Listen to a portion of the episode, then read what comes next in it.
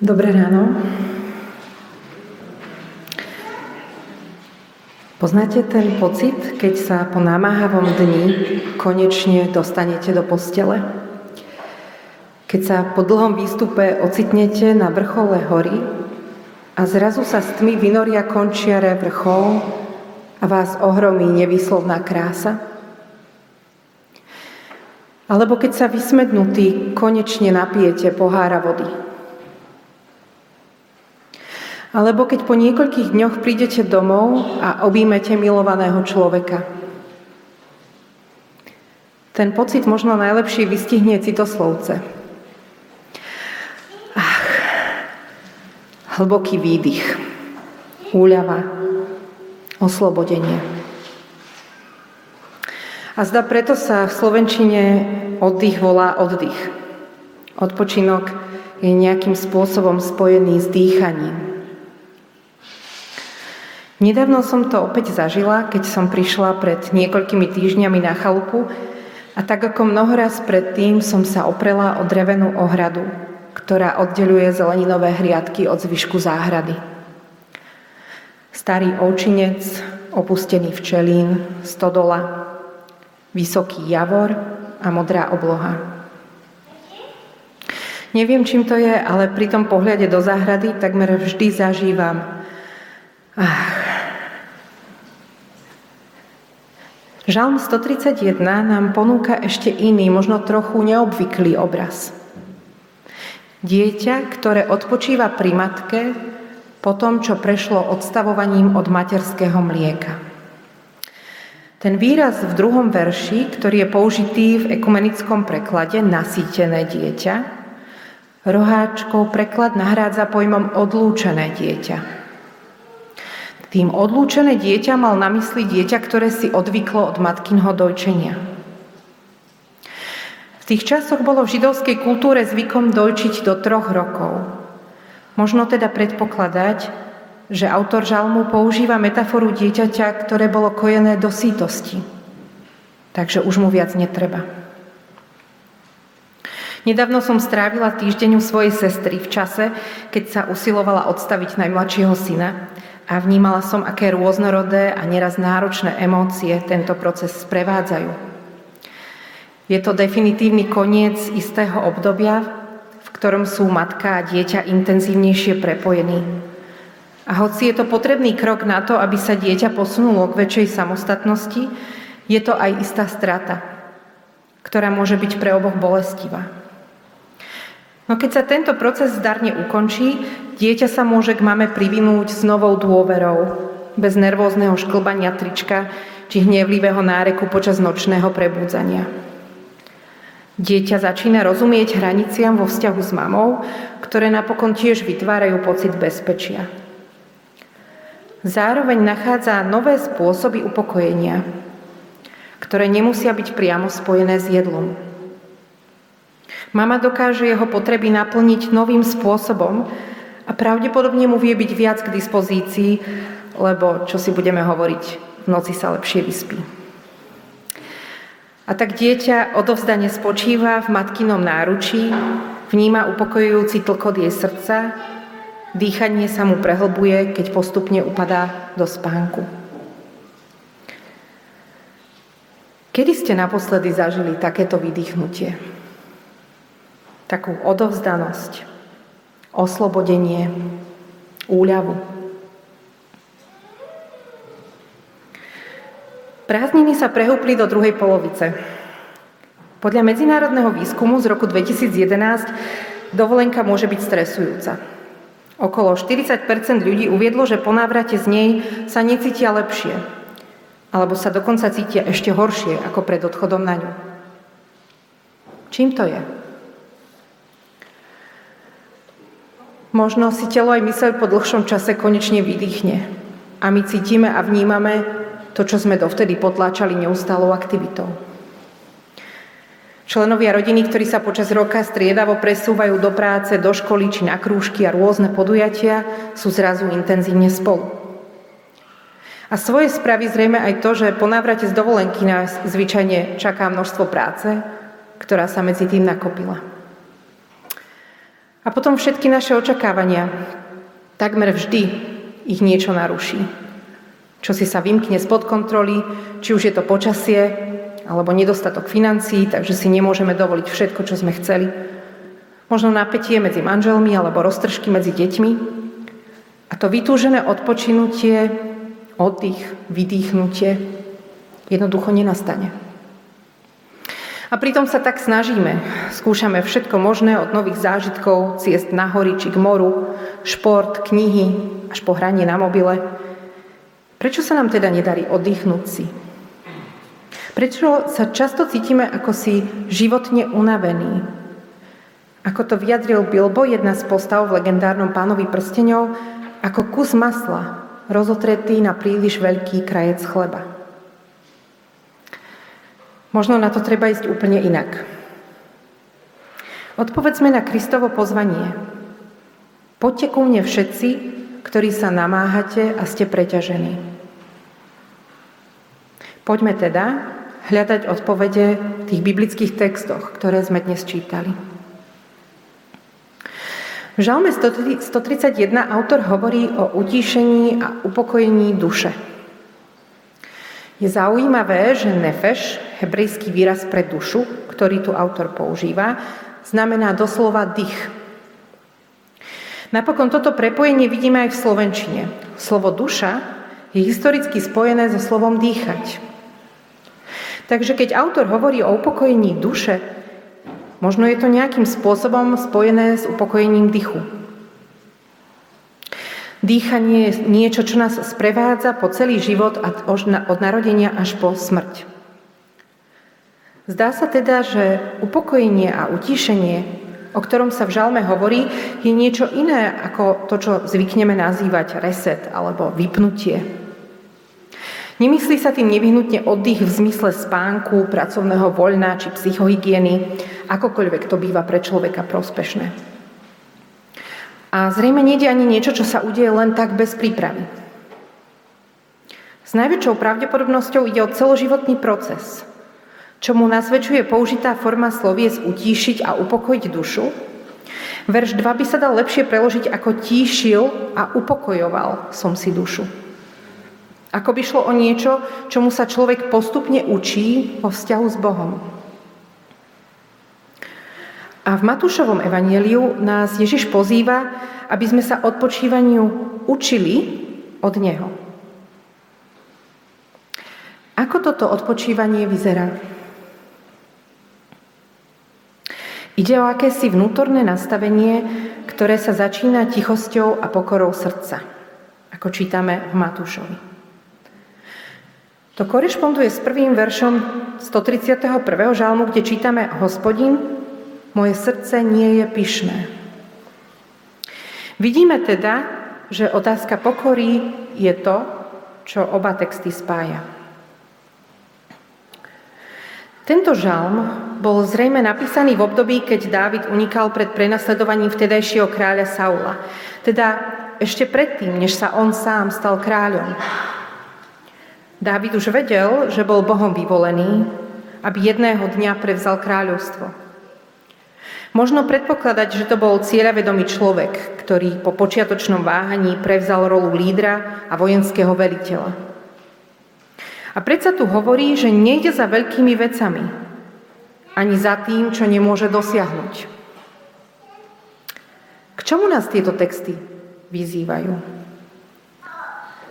Máme byť ticho, nevyčnívať zradu, robiť len to, čo nám druhý povedia, Máme prestať snívať, máme sa vzdať všetkých ašpirácií, alebo ako sa hovorí pekne po slovensky, držať hubu a krok. Mal sa Dávid vzdať trónu?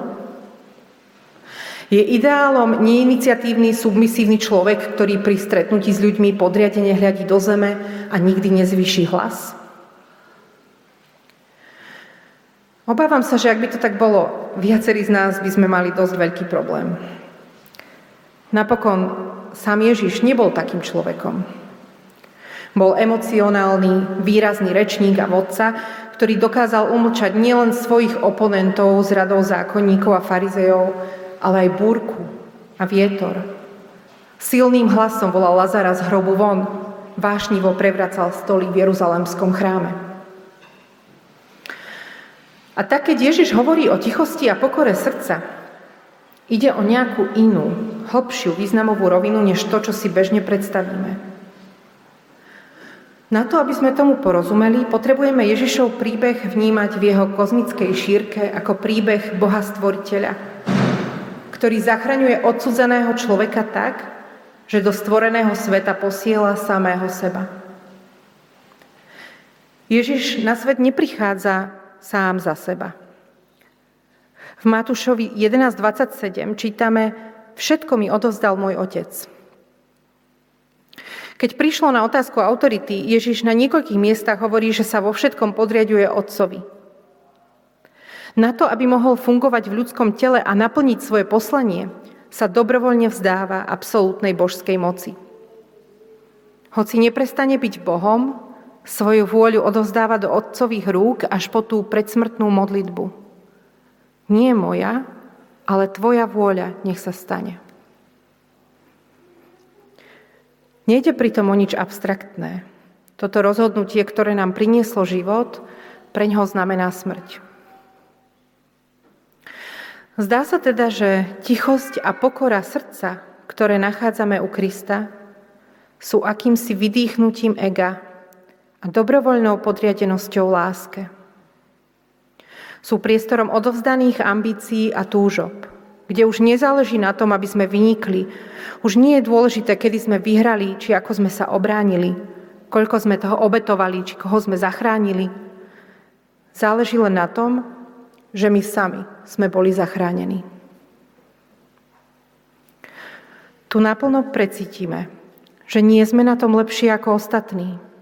Že naše opakované zlyhania, naše závislosti sú silnejšie ako my – a že si nedokážeme pomôcť sami. No je to aj miesto odpustenia, ktoré dokážeme v úplnej dôvere prijať pre seba i darovať tým, ktorí nám ublížili. Je to miesto bez porovnávania a závisti, v ktorom sa dokážeme úprimne tešiť z úspechov a obdarovaní iných ľudí. Je to miesto, v ktorom naše srdce, ktoré neustále prosíka a nikdy nemá dosť, konečne zmlkne. Pretože pochopí, že všetko, čo má, je dar. A tak jediný možný postoj je postoj vďačnosti a dôvery. A vo svojej úplnosti je táto pokora srdca priestorom slobody od seba. Výstižne to vyjadril britský spisovateľ C.S. Lewis, keď povedal, skutočná pokora neznamená myslieť si o sebe menej, znamená myslieť na seba menej. Ako sa môžeme priblížiť tomuto nastaveniu? Žalm 131 sa končí veršom Izrael, čakaj na hospodina od teraz až na veky. Hebrejský výraz čakať, prečakať, jahal, má ešte jeden význam.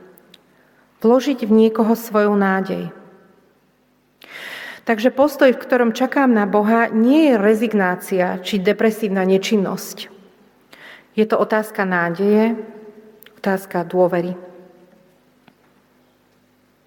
Iný britský autor, N.T. Wright, vo svojej knihe o živote Apoštola Pavla hovorí, Nádej bola veľmi často zarputilo vybojovanou a vedomou voľbou v čase, keď sa okolitý svet stával temným. Nádej v tomto zmysle nie je pocit, je to cnosť. Treba sa v nej cvičiť, ako keď cvičíte náročnú skladbu na husliach alebo ťažký úder v tenise. V tomto kontexte môže dávať zmysel aj to, že odpočinok je v Matúšovom evanieliu paradoxne opísaný ako vo svojej podstate namáhavá pracovná činnosť, oranie.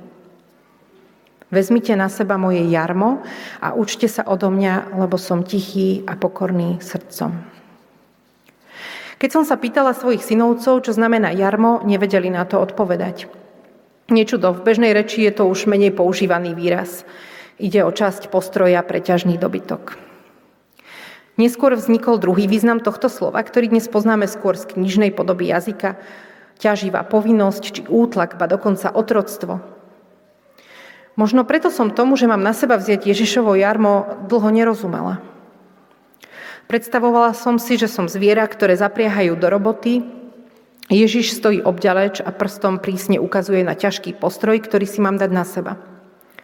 Následne ma pozoruje, ako kráčam po poli a overuje, či rovno oriem svoju brázdu. Bolo to skrátka dokonalé naplnenie druhého významu slova. Útlak, otroctvo. Nešlo mi do hlavy, ako môže byť toto bremeno ľahké či príjemné. A potom som si vygooglila obrázok jarma. A uvedomila som si, že ide o postroj, ktorý zdieľajú dve zvieratá, aby kráčali rovnakým smerom. Nie sme v tom sami. Keď Ježiš hovorí, vezmite moje jarmo a učte sa odo mňa, je to pozvanie do vzťahu a do spolupráce. Po celý čas On kráča vedľa nás a naše bremená nesie spolu s nami, dokonca namiesto nás. A tak sa už nemusíme namáhať, už nemusíme byť preťažení. Čo to však znamená prakticky? Ako môžem svoje bremená zdieľať s Kristom? A podľa čoho viem, že kráča vedľa mňa? Jednou z ciest je modlitba, ktorej znovu a znovu odovzdávam svoj deň Bohu. Znovu a znovu mu ďakujem za to, čo mi dáva, znovu a znovu do ňo vkladám svoju nádej.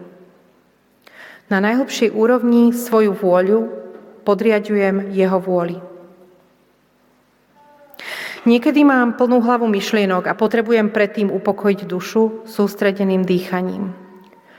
Pri nádychu pozývam do svojho vnútra Božieho ducha, pri výdychu púšťam svoje ambície a ego z rúk.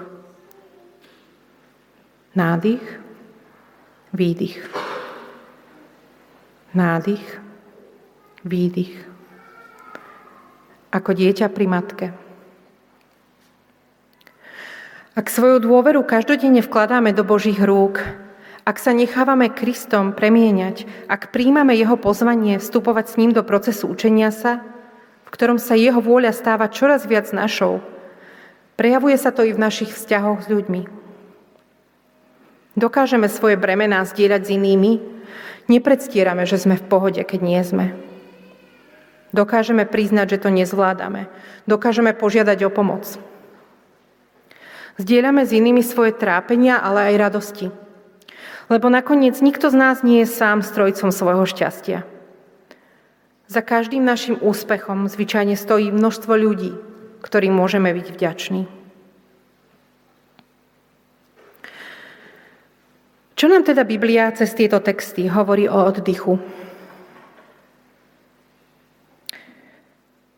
Najprv upokojenie a utišovanie je proces. Niečo, čo sa postupne učíme. Ide o vnútorné nastavenie, postoj, ktorý sa začína tichosťou a pokorou srdca. Tichosť a pokora srdca sú priestorom slobody od seba, ktorom sa vzdávame svojho ega a ambícií a svoju vôľu podriadujeme Božej vôli. Do tohto priestoru vstupujeme v každodennej modlitbe dôvery a vďačnosti, ktorá sa môže pre nás stať takou prirodzenou ako dýchanie. Keď sa nechávame premieňať vo vzťahu s Kristom, menia sa aj naše vzťahy s druhými. Keď to takto vidíme v piatich bodoch, zdá sa to ako jednoduchý návod. Ale ako ťažko sa to žije. Niekedy máme pocit, že naše ego, naša predstava seba je to najcenejšie, čo máme. Vzdať sa toho je ako malá smrť. Čokoľvek, čo robíme, od vedenia týmu ľudí, cez starostlivosť o domácnosť, až po kázanie v kostole. To všetko sa môže stať a často aj stáva tým, na čom staviame svoju hodnotu a pocit, že sme na tom lepšie ako ostatní. Keď som sa pripravovala na túto kázeň, objavila som iný text. Poslednú kázeň kazateľa cirkvi Bratskej Milana Jurču, ktorú mal na Starej Turej 10 dní pred svojou smrťou. Milan Jurčo bol môj starý otec, no keď zomrel, mala som len 8 rokov. takže som ho osobne poznala málo. Z rozprávania iných však viem, že bol silnou osobnosťou, ktorá vzbudzovala rešpekt. Málo kto by ho zrejme opísal ako plachého, neistého či zraniteľného človeka. V tejto kázni nazvanej Tichosť a pokora hovoril o tej istej pasáži z Matúšovho Evanielia, ktorú sme dnes čítali. A v závere dal nahliadnúť do svojho vnútra. Opisoval, ako sám zápasy s povyšovaním a samospravodlivosťou, a kázeň ukončil slovami. Ešte raz svedčím, že mne tichosť a pokora pána Ježiša mení v starobe život. Tieto jeho slova sú inšpiráciou aj pre mňa. Prajem teda nám všetkým, aby sme sa mohli aj v najbližšom týždni učiť od Krista skutočnému odpočinku duše. Prajem vám zážitok, ach, to hlboké vydýchnutie stichnutého srdca, ktoré má svoju nádej v Bohu. Amen.